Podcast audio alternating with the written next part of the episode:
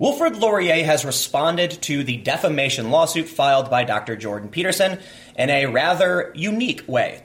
They are claiming that Jordan Peterson should be suing Lindsay Shepherd, the Wilfrid Laurier student, because she's the one who secretly recorded the meeting in the first place and published it. The only problem, they're wrong. Lindsay Shepherd didn't publish the recording, some news outlets did. If you're not familiar with the story, Lindsay Shepherd is a student at Wilfrid Laurier, and she showed a classroom a video debate of Jordan Peterson and a few other professors talking about the use of gender pronouns. Apparently, the school claimed that someone was complaining about this and reprimanded Shepherd. In the meeting, they claimed that Peterson was like Hitler, they said he was sexist, misogynist. The only problem is that we learned eventually no one actually complained. Now, Lindsay Shepherd had the foresight to record the meeting, but she didn't publish it. So it's interesting now to see that they've responded in this way. Lindsay Shepherd also filed a lawsuit against the university for the distress she suffered because of the statements they've made and the ensuing debacle. So, I've got some interesting ideas about this, and although the university is wrong, they do bring up an interesting point that Lindsay Shepherd is the one who recorded this. So, let's take a look at whose fault this really is, and I'm just going to right off the bat say it. Obviously, it's not Lindsay Shepherd's, it's not Jordan Peterson's, but let's talk about it. And we'll start by reading the news story from the National Post. Laurier's statement of defense says Jordan Peterson should really be suing Lindsay Shepherd.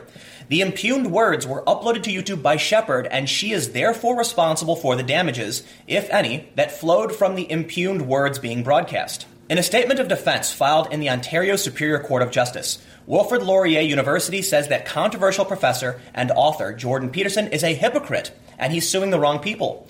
Peterson is suing the university in Waterloo, Ontario for 1.5 million in damages for allegedly defamatory statements made when teaching assistant Lindsay Shepherd was disciplined for showing her class a video of him discussing gender identity and gender neutral pronouns on TV Ontario. But Laurier says that if the University of Toronto psychology professor should be suing anybody, he should really be suing Shepherd. In the disciplinary hearing, which Shepherd secretly recorded and eventually published to YouTube, Assistant Professor Nathan Rambukkana, Associate Professor Herbert Pimlott, and Laurier Diversity and Equity Office staffer Adria Joel likened Peterson's comments to Adolf Hitler, among other things. But Laurier says their comments are not defamatory for several reasons, including the fact that they were made in the context of a private meeting. They played no role whatsoever in uploading the recording of the impugned words to YouTube and are not responsible in any way for any repercussions flowing therefrom, the university says in its statement of defense. Rather, these defendants state that the impugned words were uploaded to YouTube by Shepherd and that she is therefore responsible for the damages, if any, that flowed from the impugned words being broadcast on YouTube. The only issue here is that Lindsay Shepherd did not publish the audio. She did record it, but she didn't publish it.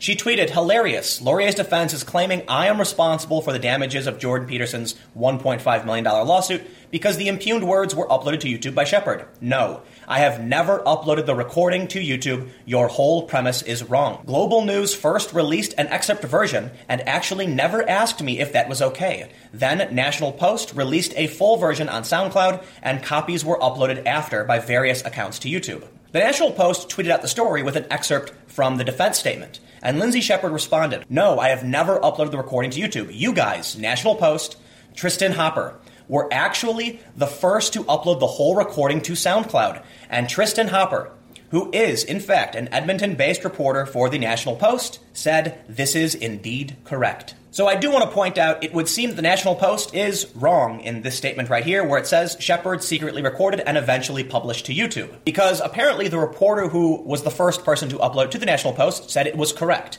Lindsay Shepherd claimed she's never uploaded to YouTube, and the National Post confirmed it, so there's a factual inaccuracy in their story. And more importantly, the defense statement from Wilfrid Laurier is factually incorrect. The story continues. Peterson argues in his statement of claim that the comments made in that disciplinary meeting were designed to attack his character and harm his reputation, and the private nature of the conversation isn't relevant. These comments were disseminated widely in both social and conventional media, and in turn by word of mouth, Peter says, in his suit.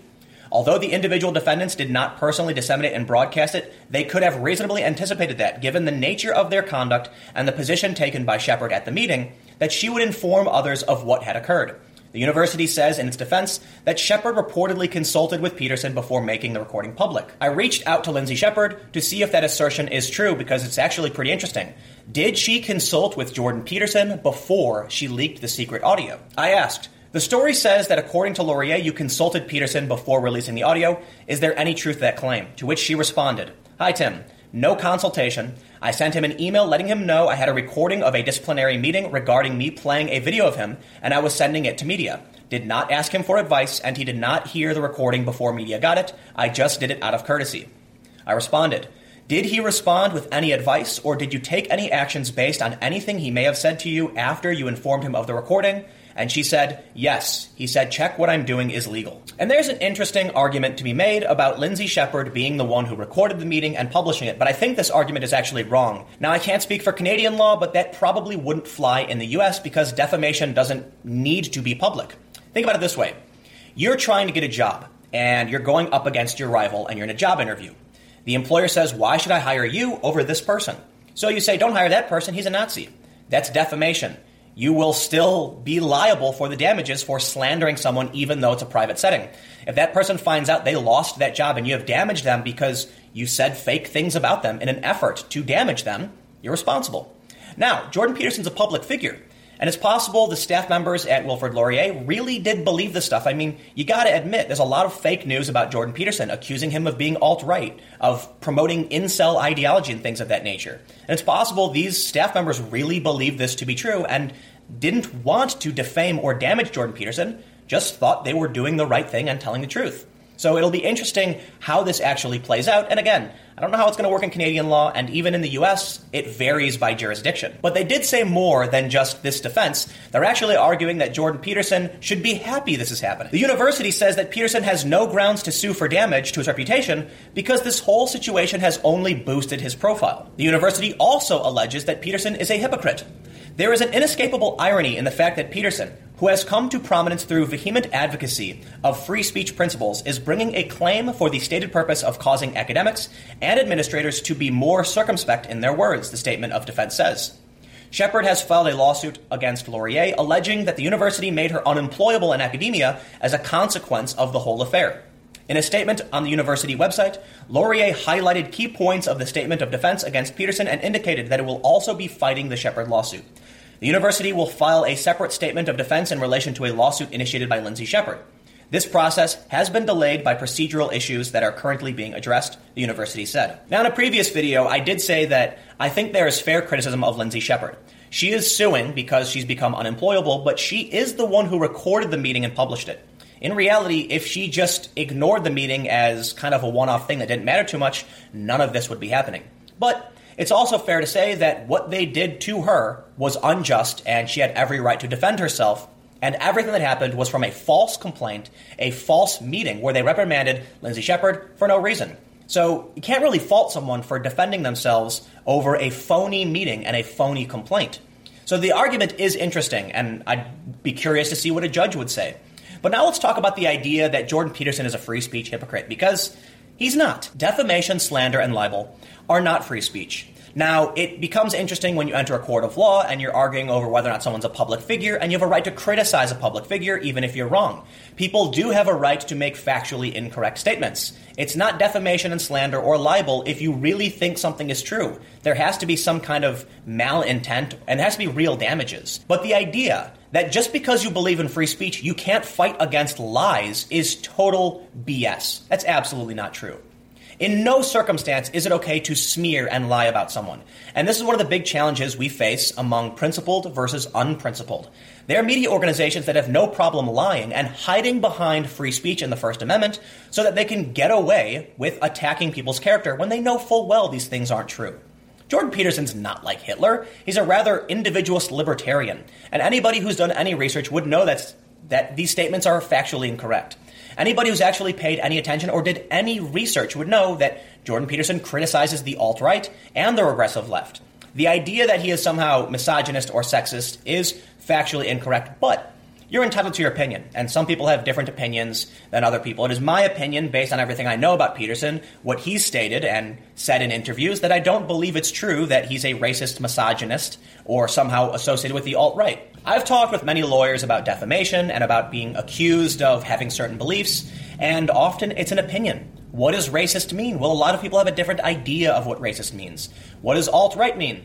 A lot of people have a different idea of what alt right means. Sure, there's a common understanding of what alt right means. If you look it up, it typically relates to white nationalism, and the Associated Press has guidelines stating that alt right means white nationalist. But there are a lot of journalists that will use it and then later claim, oh, but you know, it kind of just means like a mischievous conservative personality. It doesn't really mean anything.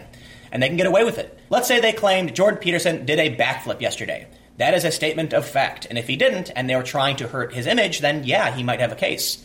But if they said he did a cool maneuver, well, that's just their opinion because they could be referring to anything, and we don't really know what they're talking about. And this is the struggle of the media in today's day and age. So many activists are working in media. So many journalists are actually activists just pretending to be journalists, and they will lie about you. They know they're lying, and when you ask for a correction, they have, they're under no obligation to actually correct their articles and correct the record. We used to rely on ethics at media companies. We used to rely on general good principles from people. But now it's all about gaining power. The left and the right paradigm, it's all about tribalism. No one cares whether or not something's correct. They care about whether or not you're going to defend or attack someone who may or may not be conservative. Most of the criticism I get from my channel is that I focus too much on the left. But I'm not talking about a core set of beliefs. I'm not insulting liberals for being liberal. I'm going after people who are unprincipled. And then I get accused of being conservative simply for doing that. No, if you oppose free expression and free speech, then you are a problem that I will probably talk about. And most of the stuff I do talk about tends to be apolitical. But it doesn't matter because people are just upset that I'm not targeting the right people because that's what politics is all about tribe. But let me know what you think in the comments below. How do you feel about Wilfrid Laurier's response to Jordan Peterson? Do you think they have made a misstep?